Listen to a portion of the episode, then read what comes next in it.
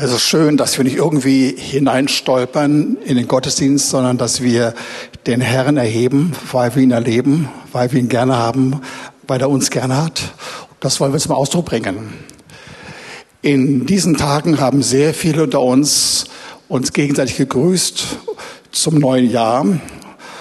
Und das will ich auch tun. Von ganzem Herzen will ich tun. Ich wünsche euch, als Mitglieder, als Freunde dieser Gemeinde wirklich einen ganz starken Segen des Herrn. Aber ich möchte das nicht so in dem üblichen Sinne machen, dass ich zum Ausdruck bringe, ja, ihr sollt gesegnet sein, es soll euch gut gehen, fern sein von Krankheit, in familiärer und in beruflicher Hinsicht erleben, wie es gut euch geht. Das soll auch geschehen. Aber ich will euch sagen, eigentlich müssten wir anders hineingehen in das Jahr, nämlich wir müssen wissen, wir haben einen Gott, der total für uns ist. Und wir müssen keine, dürfen keine Angst haben vor dem, was kommt, denn wir wissen ganz genau, der Herr hat nur gute Dinge für uns.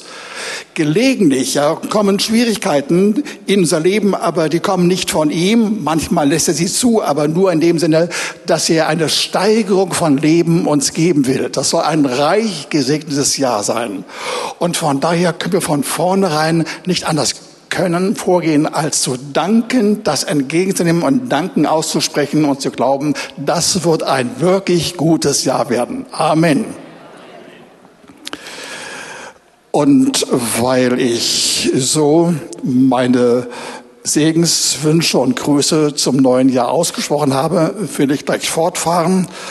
Und ich will euch auch sagen, dass die Geschichte, die ich euch heute vortragen möchte, eine klassische, wohlbekannte Geschichte, dass ich sie doch in einem ganz anderen Stil abhandeln werde, als es sonst üblich ist. Ich rede von äh, dem barmherzigen Samariter. Und weil ich einige Dinge stark herausheben will, die wir sonst nicht hören und nicht sehen, aber die sehr, sehr wichtig sind. Wichtiger sind als alle anderen Anteile. Deswegen sage ich, wir wollen heute das Gleichnis vom neuen, barmherzigen Samariter hören und das sollten wir sein. Aber zunächst einmal die Geschichte selbst, die steht in Lukas 10, den Verse 25 bis 37. Und siehe, ein Gesetzesgelehrter trat auf, versuchte Jesus und sprach, Meister, was muss ich tun, um das ewige Leben zu erben? Und er sprach zu ihm, was steht im Gesetz geschrieben? Was liest du? Er aber antwortete und sprach, du sollst den Herrn, deinen Gott lieben, mit deinem ganzen Herzen, mit deiner ganzen Seele, mit, deinen, mit deiner ganzen Kraft und mit deinem ganzen Denken und deinen Nächsten wie dich selbst. Und er, Jesus, sprach zu ihm, du hast recht geantwortet, tue dies, so wirst du leben. Er aber wollte sich rechtfertigen und sprach zu Jesus, und wer ist mein Nächster? Da erwiderte Jesus und sprach, es ging ein Mensch von Jerusalem nach Jericho hinab und fiel unter die Räuber, die zogen ihn aus und schlugen ihn und liefen davon und ließen ihn halbtot liegen, so wie er war. Es traf sich aber, dass ein Priester dieselbe Straße hinabzog und als er ihn sah, ging er auf der anderen Seite vorüber. Ebenso kam auch ein Levit, der in der Gegend war, sah ihn und ging auf der anderen Seite vorüber. Ein Samariter aber kam auf seine Reise in seine Nähe, interessanterweise in seiner Nähe, direkt, nicht direkt bei ihm, sondern ein wenig entfernt und hat es von Entfernung gesehen, in seiner Nähe. Und als er ihn sah, hatte er Erbarmen und er ging zu ihm hin, verband ihm die Wunden und goss Öl und Wein darauf, hob ihn auf sein eigenes Tier, führte ihn in eine Herberge und pflegte ihn. Und am anderen Tag, als er fortzog, gab er dem Wirt zwei Dinare und sprach zu ihm, verpflege ihn. Und was du mehr aufwendest, will ich dir bezahlen, wenn ich wiederkomme. Welcher von diesen dreien ist nach deiner Meinung nun der nächste dessen gewesen, der unter die Räuber gefallen ist? Er sprach, der, welcher die Barmherzigkeit an ihm geübt hat. Da sprach Jesus zu ihm, so gehe hin und handle ebenso. Das ist wirklich eine wohlbekannte Geschichte. Und ich will sie gar nicht in Einzelheiten nochmal neu nacherzählen, nachdem wir sie gehört haben. Die Tatsache war die, dass irgendjemand auf dem Weg von Jerusalem hinunterkam in das Tal nach Jericho und da beraubt wurde. Und zwar so, dass ihm alle Kleider beraubt wurden und in halb tot liegen gelassen wurde. Und die Lektion, äh, die wir daraus lernen können, ist die, ein Beispiel von zwei gesetzlich engen Superfrommen, die nur ihr religiöses Programm kannten, haben das alles gesehen, ohne jede Form von praktischem Einsatz und Liebe zu beweisen oder gar ein Herz von Erbarmen. Und wir wissen, das wird uns gesagt, dass wir erkennen sollen, wir sollen Liebe mit Herz und diakonischer Gesundung beweisen und das so machen, wie der Samariter es gemacht hatte, nämlich äh, unter eigenen Kosten und auf Kosten seiner Bequemlichkeit diesem Mann dienen sollen. Und ihr Lieben, dieses Verständnis ist ungefähr das, was man üblicherweise hören kann, wie man verfahren soll. Wir sollten an dem Samariter erkennen, wie man es macht. Man muss erstmal hinsehen, nicht wegschauen, hingehen, den Betreffenden aufnehmen. In diesem Fall hat er auf seinem Pferd oder einem Wagen, vermutlich aber ein Pferd oder Esel, ihn gesetzt und ging selbst an seiner Seite zu Fuß, hat ihn mit einer Wundversorgung behandelt, kam in eine Herberge, hat ihn dort weiter betreut und hatten dann äh, dem Herbergsvater gebeten, das fortzusetzen. Er würde das Geld geben, wenn er zurückkäme. Das ist ungefähr die Geschichte, wie wir sie kennen und wie wir sie gut finden. Und in der Tat, diese Darstellung von dem, was wir sehen, wie das der Samariter gemacht hat, ist tatsächlich korrekt. Er war ja auch das Beispiel.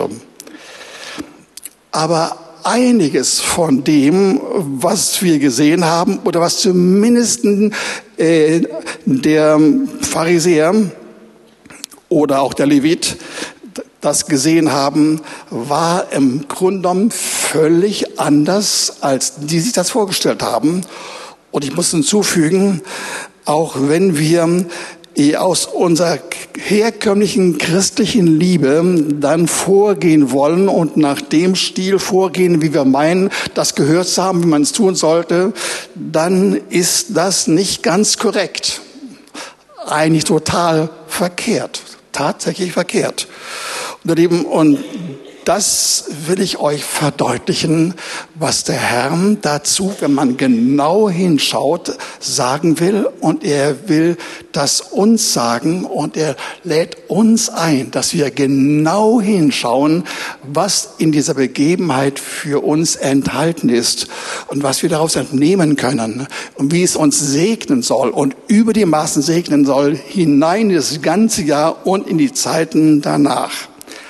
Also, die Deutung, Deutung Jesu, die erweiterte Deutung Jesu nach seiner Lehre und nach seinem Beispiel, nach seiner Praxis und so, wie wir vorgehen sollen, ist wohl folgende.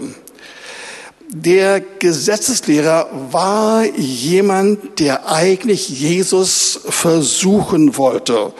Und zwar mit einer bestimmten Frage, die ihm in den Sinn kam und von der er meinte, dass er da eine bestimmte Einsicht hatte, wenn nicht gar eine Überlegenheit über äh, diesen Mann, äh, der durch die Reise, durch die äh, Länder ging, Länder ging nämlich Jesus. Natürlich hatte Jesus das durchschaut, was er vorhatte. Er hat auch gemerkt, dass er eigentlich ganz schön arrogant war. Aber er hat ihm doch zugestanden, dass er kundig war im Alten Testament und dass er in einem gewissen Sinne auch äh, ein Maß von Willigkeit und von Einsicht und von Verständnis geboten hatte. Jesus sagt daraufhin, du hast richtig geantwortet. Er hat wirklich gesagt, du hast richtig geantwortet. Nun lebe so. Also erkennen und handeln, wie man erkannt hat genau genommen gemäß der Erkenntnis, wie er sie hatte. Nun müssen wir uns daran erinnern, dass die erste Frage, die der Schriftgelehrte an Jesus gestellt hatte, was muss ich tun, um das ewige Leben zu erben? Der hat wirklich gefragt, was muss ich tun, um das ewige Leben, das geschenkt wird, das ich nur erben kann, bekommen kann. Und er hat übrigens dieselbe Frage, der Herr hat dieselbe Frage noch einmal jemanden gestellt mit dem reichen Ding, mit demselben Wortlaut. Und dieser Pharisäer antwortete, indem er reagierte auf das Gesetz. Denn Jesus hat gefragt, was sagt das Gesetz? Was liest du? Und er hat dann aus zwei Schriftstellen dann seine Antwort zusammengefasst. Einmal 5. Mose 6, Vers 5 und 3. Mose 19, Vers 18. Du sollst den Herrn, deinen, deinen Gott lieben mit deinem ganzen Herzen, mit deiner ganzen Seele und mit deiner ganzen Kraft und deinem ganzen Denken. Du sollst nicht Rache üben, noch Groll, behalten gegen die Kinder deines Volkes, sondern du sollst deinen Nächsten lieben wie dich selbst. Ich bin der Herr. Also dieser Pharisäer hat zwei Schriftstellen zusammengenommen und er hat sie sogar noch zugespitzt, indem er sagte, wir haben das Gebot, den Befehl, wir sollen äh, den Herrn lieben, zwar mit ganzem Herzen, mit ganzer Seele, mit ganzer Kraft und er hat auch hinzugefügt, aber auch mit ganzem Denken hat er von sich aus hinzugefügt. War ziemlich gut, war ziemlich beeindruckend. Wir sollen auch unser Denken in unseren Dienst des Herrn stellen. Allerdings, ihr Lieben, äh, dieser Mann wollte sich rechtfertigen, wir lesen, mit der Frage, wer ist nun mein Nächster? Und an dieser Stelle, meine lieben Schwestern und Brüder und Freunde, wird es spannend. Nicht gefährlich, es wird gut, aber spannend. Und da müssen wir hineingehen. Also sinngemäß fragt dieser äh, Pharisäer, wer ist mein Nächster? Das, was ich alles gesagt habe, kann ich tun, will ich tun, aber ich habe ein Problem. Ich weiß nicht, wer mein Nächster ist, dem das gilt. Und daraufhin hat Jesus diese tolle Geschichte erzählt, die wir gerade gehört haben. Und am Schluss, ihr Lieben, fragt dann Jesus den Schriftgelehrten, wer von diesen drei Handelnden war in der Szene der Nächste für den Überfallenen? Noch einmal, wer von diesen drei Handelnden war in der Szene, die er beschrieben hatte, der Nächste für den Überfallenen? Jesus sagt also ganz genau nicht, wer war dein Nächster, wie wir denken könnten, hat er nicht gesagt, sondern für wen bist du, sind wir der Nächste. Der Nächste, der in Nöten ist, aber das reicht nicht aus an Definition, absolut nicht. Äh, wir sollen für bestimmte Menschen der Nächste sein, wenn wir eine bestimmte Haltung, eine bestimmte göttliche Kraft, eine bestimmte Ausstattung haben, dann sind wir für den Nächsten derjenige, für den wir verantwortlich sind. Der Herr hat das umgedreht. Ich bin sicher, dass einige unter euch theologisch so weit versiert sind, dass sie diese Antwort des Herrn mit der Umdrehung dessen, was er gesagt hat, schon kannten. Aber ihr Lieben, es reicht nicht aus, dass wir das theologisch zur Erkenntnis nehmen, dass der Herr fragt, wer ist dein oder mein und unser Nächster, sondern der Herr sagt, für wen? Wirklich für einen anderen. Für wen bist du der Nächste? Noch einmal nicht, will sagen, wen muss ich lieben, indem ich den Bedürftigen erkenne und dann mit einem Willensentschluss, mit Handlung, mit Entscheidungen, mit Worten, mit Gedanken und so weiter, mit, mit Kraft und Liebe und Denken reagieren, sondern wir müssen erkennen, wer sind wir. Wir müssen erkennen, der Nächste ist nicht das Ziel und nicht das Objekt meiner Liebe, sondern der Liebende, das sind erstmal wir. Um uns geht es zunächst, nur zunächst, ihr Lieben. Wenn wir das anders umdrehen, dass wir von vornherein erklären, es geht ja nur darum, dass er erkennen kann, wer in Nöten ist und äh, wen ich lieben soll. Ihr Lieben, wenn wir das so vorgehen, dann gehen wir eigentlich heidnisch vor. Dann sagen wir, ja, alle Fähigkeiten zu einem ethisch einwandfreien sittlichen Verhalten liegen bei mir. Ich kann es einfach tun durch meine Entscheidung. Aber eben, das war das Gesetz. Das war nicht das Evangelium. Und Jesus hat dazu einiges mehr gesagt und gezeigt. Und das wollen wir uns genauer ansehen. Wir wollen erkennen, dass dann Jesus nicht nur von sich gesprochen hat, sondern auch von dem Heiligen Geist, damit es auch wirklich so läuft, wie der Herr uns das ans Herz legen möchte. Dieser Pharisäer erfuhr, wie eine bestimmte Form von Sehen und von Erbarmen über ihn kam, als er den Überfallenen sah. Und bei diesem, Phari, bei diesem Samariter muss vorher schon etwas stattgefunden haben, unbedingt stattgefunden haben, was Jesus voraussetzte bei diesem Mann. Okay, es war zunächst mal ein Gleichnis. Es war also nicht eine geschichtliche Tatsache, ein Ablauf, wie er vorhanden war, sondern ein Gleichnis, aber mit allen einzelnen wichtigen Details auf der Negativseite und auf der positiven Seite. Und äh, dieser Samariter, von dem hier die Rede war, der muss schon etwas erlebt haben, nämlich an Güte, an Liebe und Erbarmen Gottes. Er muss von jener Art gewesen sein, wie andere Samariter, die beschrieben werden in Johannes 4, wo Jesus in eine Stadt nach Sychar kam, auf dem Weg von Judäa nach Galiläa. Und da traf er eine Frau am Jakobsbrunnen. Und es kam ein Gespräch mit ihm zustande. Und über die Frau kam er hinein in diesen Ort, Sychar, und hat einige Tage verbracht. Und das heißt, dass die, das ganze ähm, Evangelium diesen Leuten klar wurde. Und sie haben Jesus angenommen als ihren Herrn.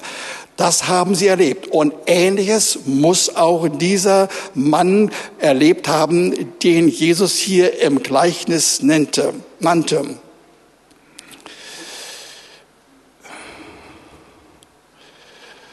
Wie der reiche Jüngling und dieser Samariter, wurden sie beide aufgefordert, gemäß ihrer Einsicht das zu tun, was sie könnten und sollten, was sie meinen, um dann zu erkennen, das schaffen sie nicht, um dann das zu erleben als ein Scheitern, um dann anschließend doch zum Herrn zu gehen und von ihm neu ausgestattet zu werden, um dann handeln zu können im Sinne des Herrn. Ihr Lieben, wir haben nicht nur, wenn wir Jesus angenommen haben, ein neues Leben bekommen durch die Wiedergeburt, durch Gnade, durch göttliche Gerechtigkeit aus Gnade, geschenktermaßen. Wir haben nicht nur den göttlichen Vater bekommen, nicht nur ewiges Leben. Das alles haben wir bekommen. Aber hör zu, wir haben noch mehr bekommen. Wir haben den Heiligen Geist erfahren, hier auf dieser Erde, in der Zeit, wo wir hier auf dieser Erde leben. Und ohne Jesus und ohne den Heiligen Geist können wir das nicht erleben, was dieser Mann erlebte und was er weiterleitete und was wir brauchen. In Johannes 16, äh, den Versen 13 bis 15, lesen wir, wenn aber jemand, wenn aber jener, der Geist der Wahrheit kommt, so wird er euch in die ganze Wahrheit leiten, denn er wird nicht auf sich selbst reden, sondern was er hören wird, das wird er reden und was zukünftiges wird er euch verkünden. Er wird mich verherrlichen, denn von dem meinem nimmt er es. Er nimmt alles von dem Besitz von dem Wesen, von dem, was Jesus gehörte, wird er nehmen und euch verkündigen. Alles, was der Vater hat, ist mein. Darum habe ich gesagt, dass er von dem meinen nehmen wird, um es euch zu verkündigen. Ihr Lieben, dieses Wort sagt uns, wenn wir auf diese Erde hineingesandt sind, von Jesus und dem Heiligen Geist, dann können wir nur durch den Heiligen Geist die Worte, die zunächst einmal Jesus dem Heiligen Geist gegeben hat, dann von ihm empfangen und von ihm erleben und erfahren, welche Tiefe er hat, wie er uns hineinführt in die Mitte der Worte, in das, was eigentlich gemeint ist, was er bringen will und uns das veranschaulichen, um uns seine Liebe und seine Kraft und sein Wesen zu geben und auch sein Denken. Das ist gemeint. Das geht nicht anders. Und so war es auch in diesem Fall.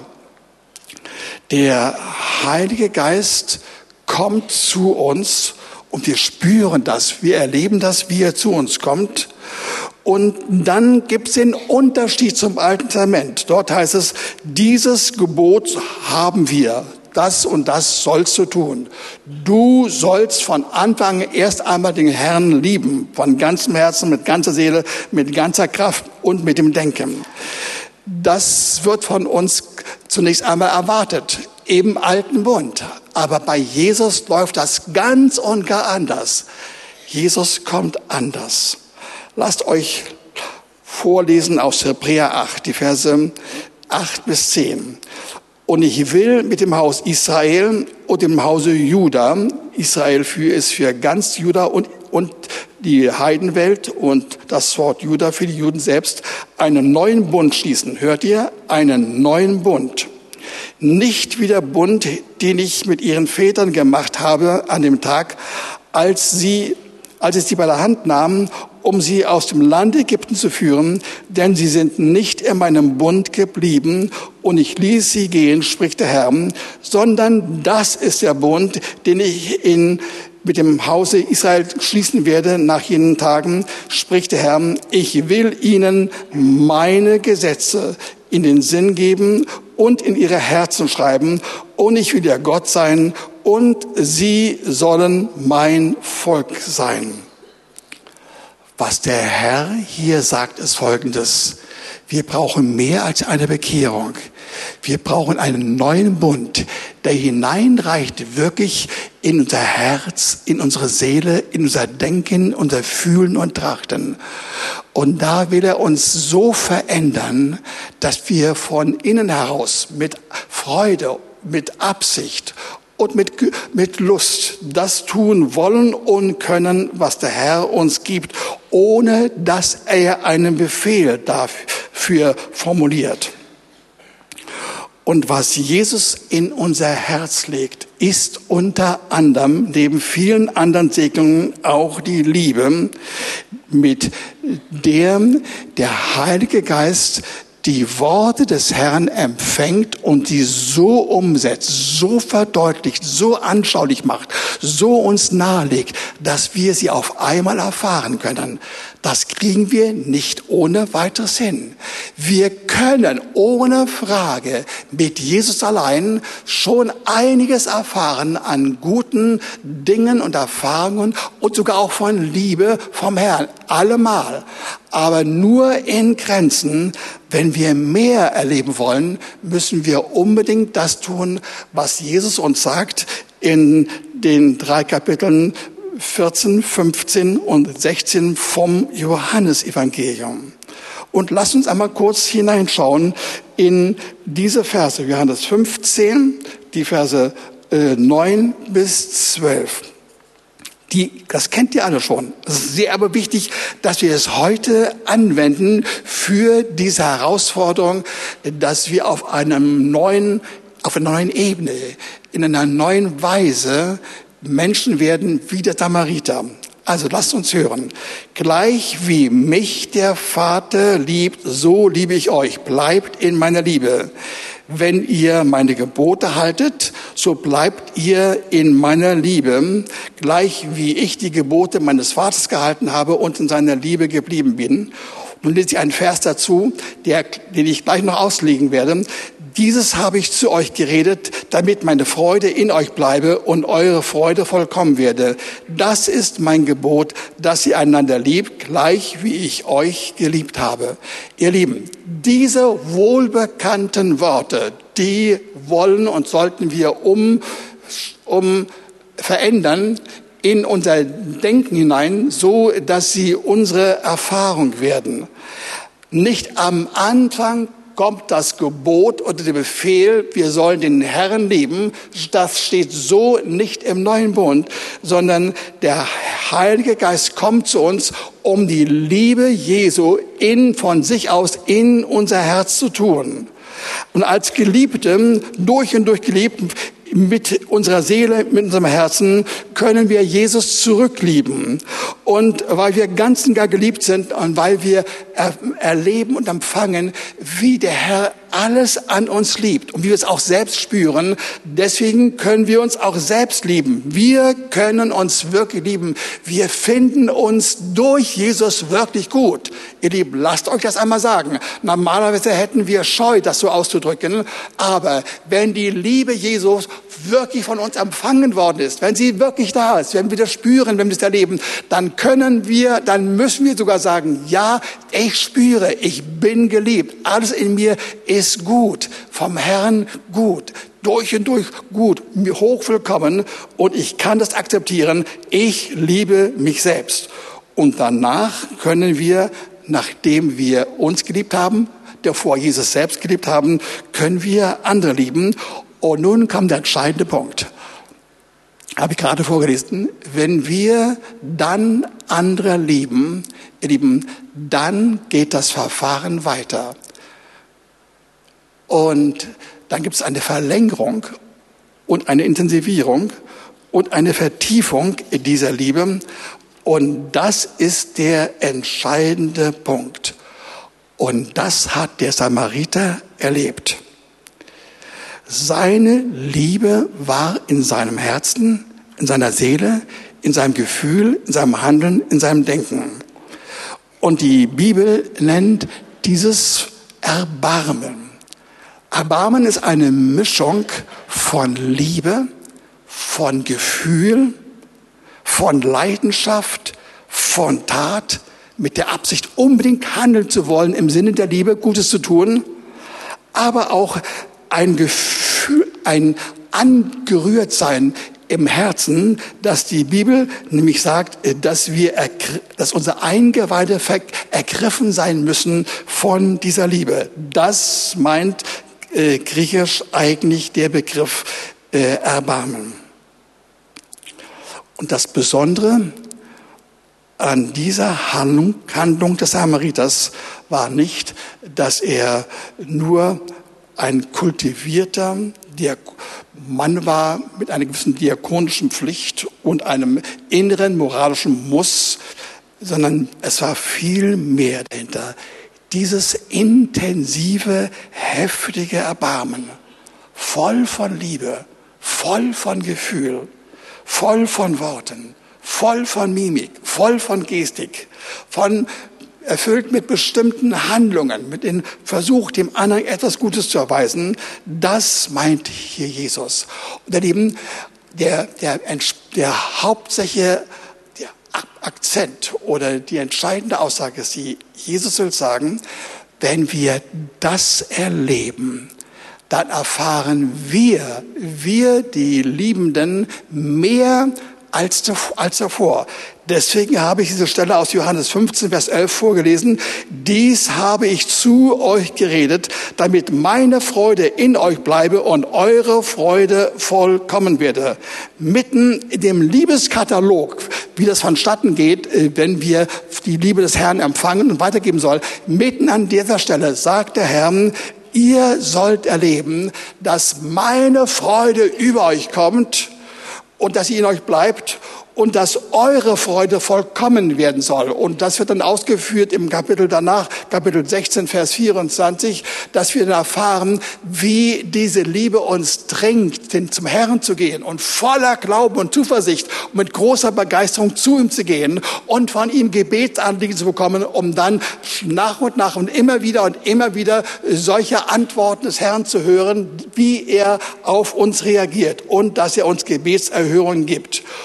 Also eine Steigerung von Liebe, eine Steigerung von Lust. Und obendrein, wenn andere das sehen, wenn sie gesegnet sind durch das, was wir tun, an unserem Beispiel oder am Verhalten, dann werden sie reagieren, dann werden sie noch einmal ihrerseits Liebe und Lust zeigen, uns gegenüber und uns bejahen und erfreuen. Ihr Lieben, das ist der Punkt, ihr Lieben. Diese Begebenheit, diese dieses Gebot der Liebeserfahrung ist nicht in erster Linie ein Gebot äh, gegenüber denjenigen, der geliebt werden soll, sondern für uns, äh, die wir die, Liebhaber selbst sind, für dich und für mich. Wir sollen erleben im Anbetracht dieses Beispiels, dass wenn wir diese Schritte gehen, dass wir nicht anders können, als zu lieben und das gerne ausdrücken und gerne vermitteln mit Worten, mit Taten, mit Handlungen, mit Hingabe, mit Erbarmen, um dann zu sehen, dass wir anschließend noch mehr bekommen. Und ihr Lieben, das ist das Anden des Herrn für dieses Jahr und darüber hinaus. Der Herr will, äh, dass wir als diejenigen, die lieben, stärker gesegnet sind als diejenigen, die die Liebe empfangen, aber die sollen es auch erleben. Denn ihr Lieben, das Wort sagt, dass das Geben seliger ist als Nehmen. Der Gebende wird mehr gesegnet als derjenige, der empfängt. Er soll auch empfangen, unbedingt. Aber in dieser göttlich genialen Konstruktion ist das vorgesehen, dass wir, die wir die Wissenden sind, die wir Einsichten haben, dass wir, wenn wir bestimmte Schritte und immer wieder Schritte tun, nicht uns durchquälen müssen, dass wir sagen, ja, du sagst, ich muss lieben. Also ich will lieben, Herr. Mir ist eigentlich nicht danach zumute, jetzt gerade dies und jenes zu tun, was du erwartest, aber nun will ich's tun. Ihr Lieben, das ist nicht der Stil, dass wir uns wirklich bemühen, dass wir uns engagieren mit, mit einem inneren Muss, mit einer Verpflichtung, mit, äh, mit Gehorsamschritten. Das ist nicht gemeint.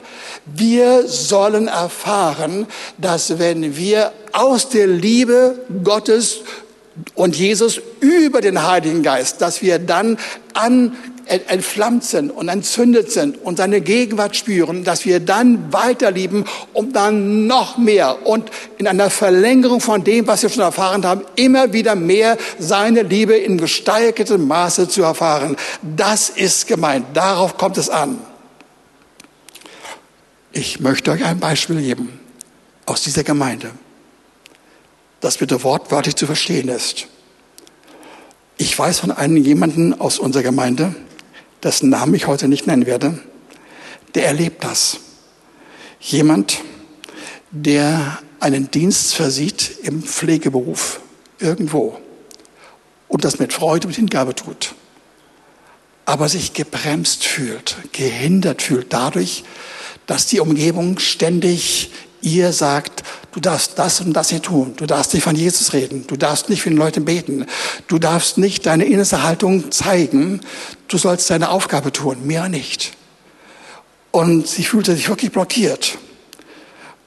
Und sie liebte es zu geben, zu segnen, für andere da zu sein und zu lieben. Und sie hat gefragt, was kann ich machen?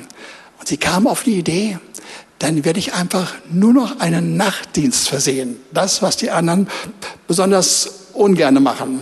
Das ist sehr anstrengend, meinen sie. Aber diese Schwester hat dann erlebt, dass sie in eine viel größere Abteilung hineinkam, wo sie ganz alleine war. Niemand konnte sie beaufsichtigen im Hinblick auf das, was sie mit ihrem Herzen, mit ihrem Mund tat, an Liebe und Zuwendung.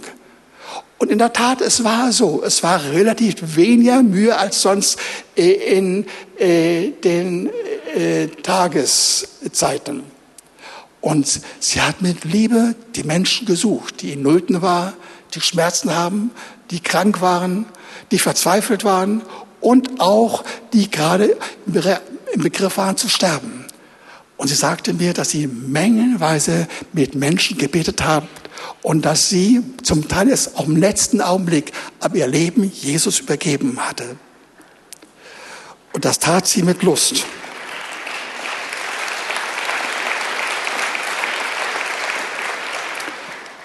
Und das gehört noch dazu. Das tat sie mit Lust.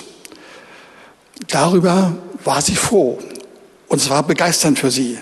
Und voller Erbarmen und voller Freude.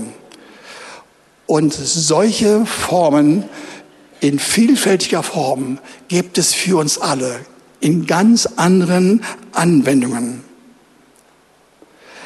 Also, wenn der Herr in unser Leben hineintreten will, und wenn wir ein Segen für andere sein wollen, dann verändert er diese Angelegenheit so, dass er erst einmal uns selbst anspricht. Zunächst mal noch nicht denjenigen, der beraubt ist, der unnöten ist, äh, der überfallen worden ist, durch vielfältige Schwierigkeiten und Nöte, die es auf dieser Erde gibt, ja, durch Mitmenschen, durch Rivalen, durch Chefs, durch Leute in der Familie und draußen durch Systeme. All das kann es sein, was Leute zum Fall bringt und wo sie sich überhaupt fühlen.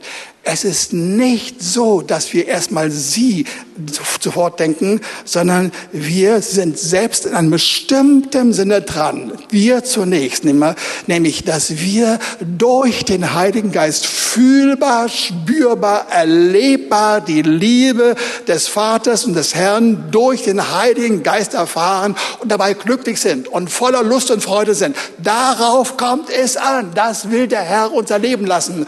Nicht nur in diesem Jahr, sondern sondern in allen Jahren, zu jedem Zeitpunkt. Das will er uns erleben lassen. Und er sagt uns insofern, jetzt bist erstmal du dran.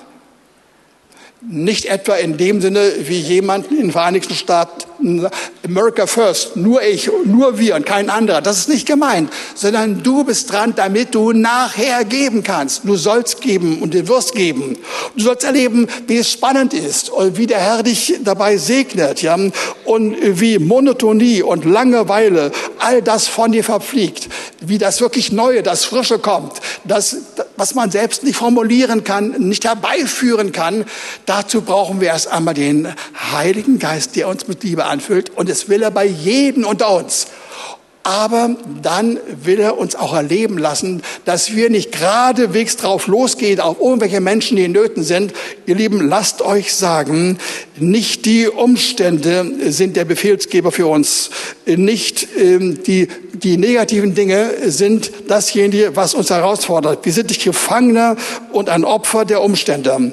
Das Abenteuer fängt bei dir an, damit es weitergehen kann zu anderen und zurückkehrt zu dir. Noch einmal. Das Abenteuer beginnt, das müssen wir verstehen, unbedingt. Das Abenteuer beginnt in unserem Leben damit, dass wir durch den Heiligen Geist die Liebe des Herrn empfangen, die richtig erleben und spüren und dass wir dann erfahren, nachdem wir so ausgestattet werden, dass der Heilige Geist sagt, und nun gebe ich dir einen Hinweis, einen Impuls, eine bestimmte Führung. Da ist jemand, der braucht dich. Der braucht dich aber nicht nur im üblichen Sinne, dass du nette Worte sagst und auch in praktischer Hinsicht dir hilfst, sondern du sollst jemand sein, der voll vom Erbarmen ist. Und das merkt er, diesen Unterschied merkt er. Und dann geschieht das andere, das muss ich unbedingt herausstellen. Dann kommt der Herr und wird denjenigen, dich und mich, die wir dann Liebe gegeben haben, umso mehr Liebe geben und mehr Lust und mehr Freude, damit wir anschließend noch mehr erfahren können. Unser Herz entscheidet also, wer der Nächste ist, dass ich der Nächste, ob und wie ich der Nächste bin, damit wir dann wirklich dem Nächsten begegnen können und für ihn ein wirklicher Nächster sein. Und ihr Lieben, das ist das Geniale an dieser Geschichte. Nicht mal oder wieder eine erneute Aufforderung, du musst was tun, du musst dich zusammenreißen, äh, du musst wirklich endlich mal praktisch werden, tätig werden, äh, nicht nur an dich denken. Das ist nicht das Reden des Herrn. Das Reden des Herrn ist das, das sagt, ich will dich fluten mit, mit meiner Liebe. Und ich brauche dein Ja dazu, deine Einladung. Das allerdings brauche ich wirklich. Und dann komme ich zu dir und dann werde dich so segnen, dass ein großer Teil von diesem Segen weitergereicht wird, abfließt von dir hin zu ganz bestimmten anderen Menschen, die der Heilige Geist dir sagen wird. Nicht die, die Menge von Leuten, die in Nöten sind, sondern jeweils nur ein oder zwei, die er nennen wird.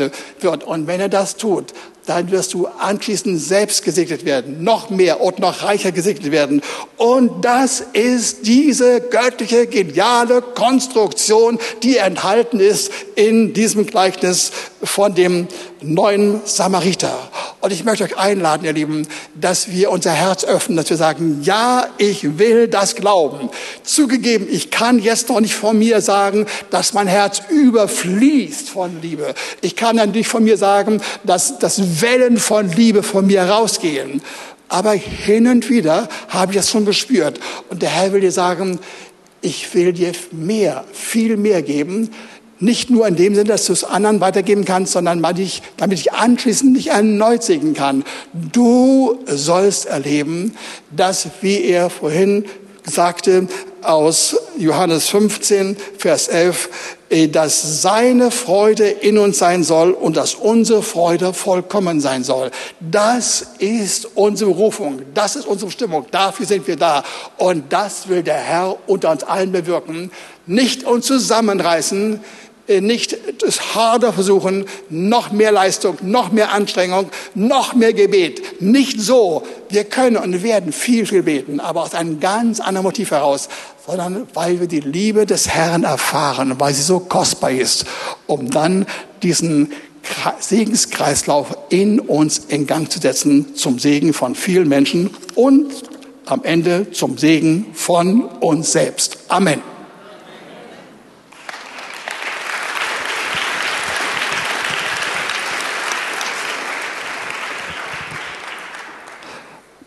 Lasst uns reagieren. Ganz vorsichtig, mit Gewissenhaftigkeit, mit Nachdenken, mit Überzeugen, dass wir etwas tun, was unser Jahr verändert. Herr, wir wollen schon die Gesegneten sein. Die Gesegneten die alles dir verdanken. Und wir danken dir dafür, dass wir neue Samariter werden können. Ich will es auch werden. Und ich bekenne dir meine Mängel, meine Fehler, das Defizit an solcher Liebe. Aber ich will das haben. Und ich stehe zu dieser deiner Lehre und deiner Praxis, dass du sagst, dass ich anschließend, wenn ich diese Liebe empfange und sie weiterreiche, mehr bekommen soll. Gesteigert, vermehrt, anhaltend. Das sagst du. Und ich will dir sagen, das will ich auch. Und ich will dich erfreuen. Ich will diejenigen, die beraubt sind, erfreuen. Aber ich will auch erleben, wie du an mir nicht vorbeigehst. Und danke für diese Zusammenhänge, die eigentlich sehr einfach sind und auch kunstvoll und kompliziert und vor allen Dingen praktisch schön. Danke, dass wir alle das erfahren können. Und so empfange ich für mich und für uns alle diesen Impuls vom Herrn, vom Heiligen Geist. Wir wollen nicht im Prinzip lieben, sondern so lieben, wie es dein Wort sagt. Von dir, Jesus, über deinen und unseren Geist hin zu uns. Das wollen wir unbedingt erfahren. Und danke dafür, dass du uns dann reich segnest. Wir empfangen das von dir jetzt, hier, heute Morgen. Danke dafür. Amen. Amen.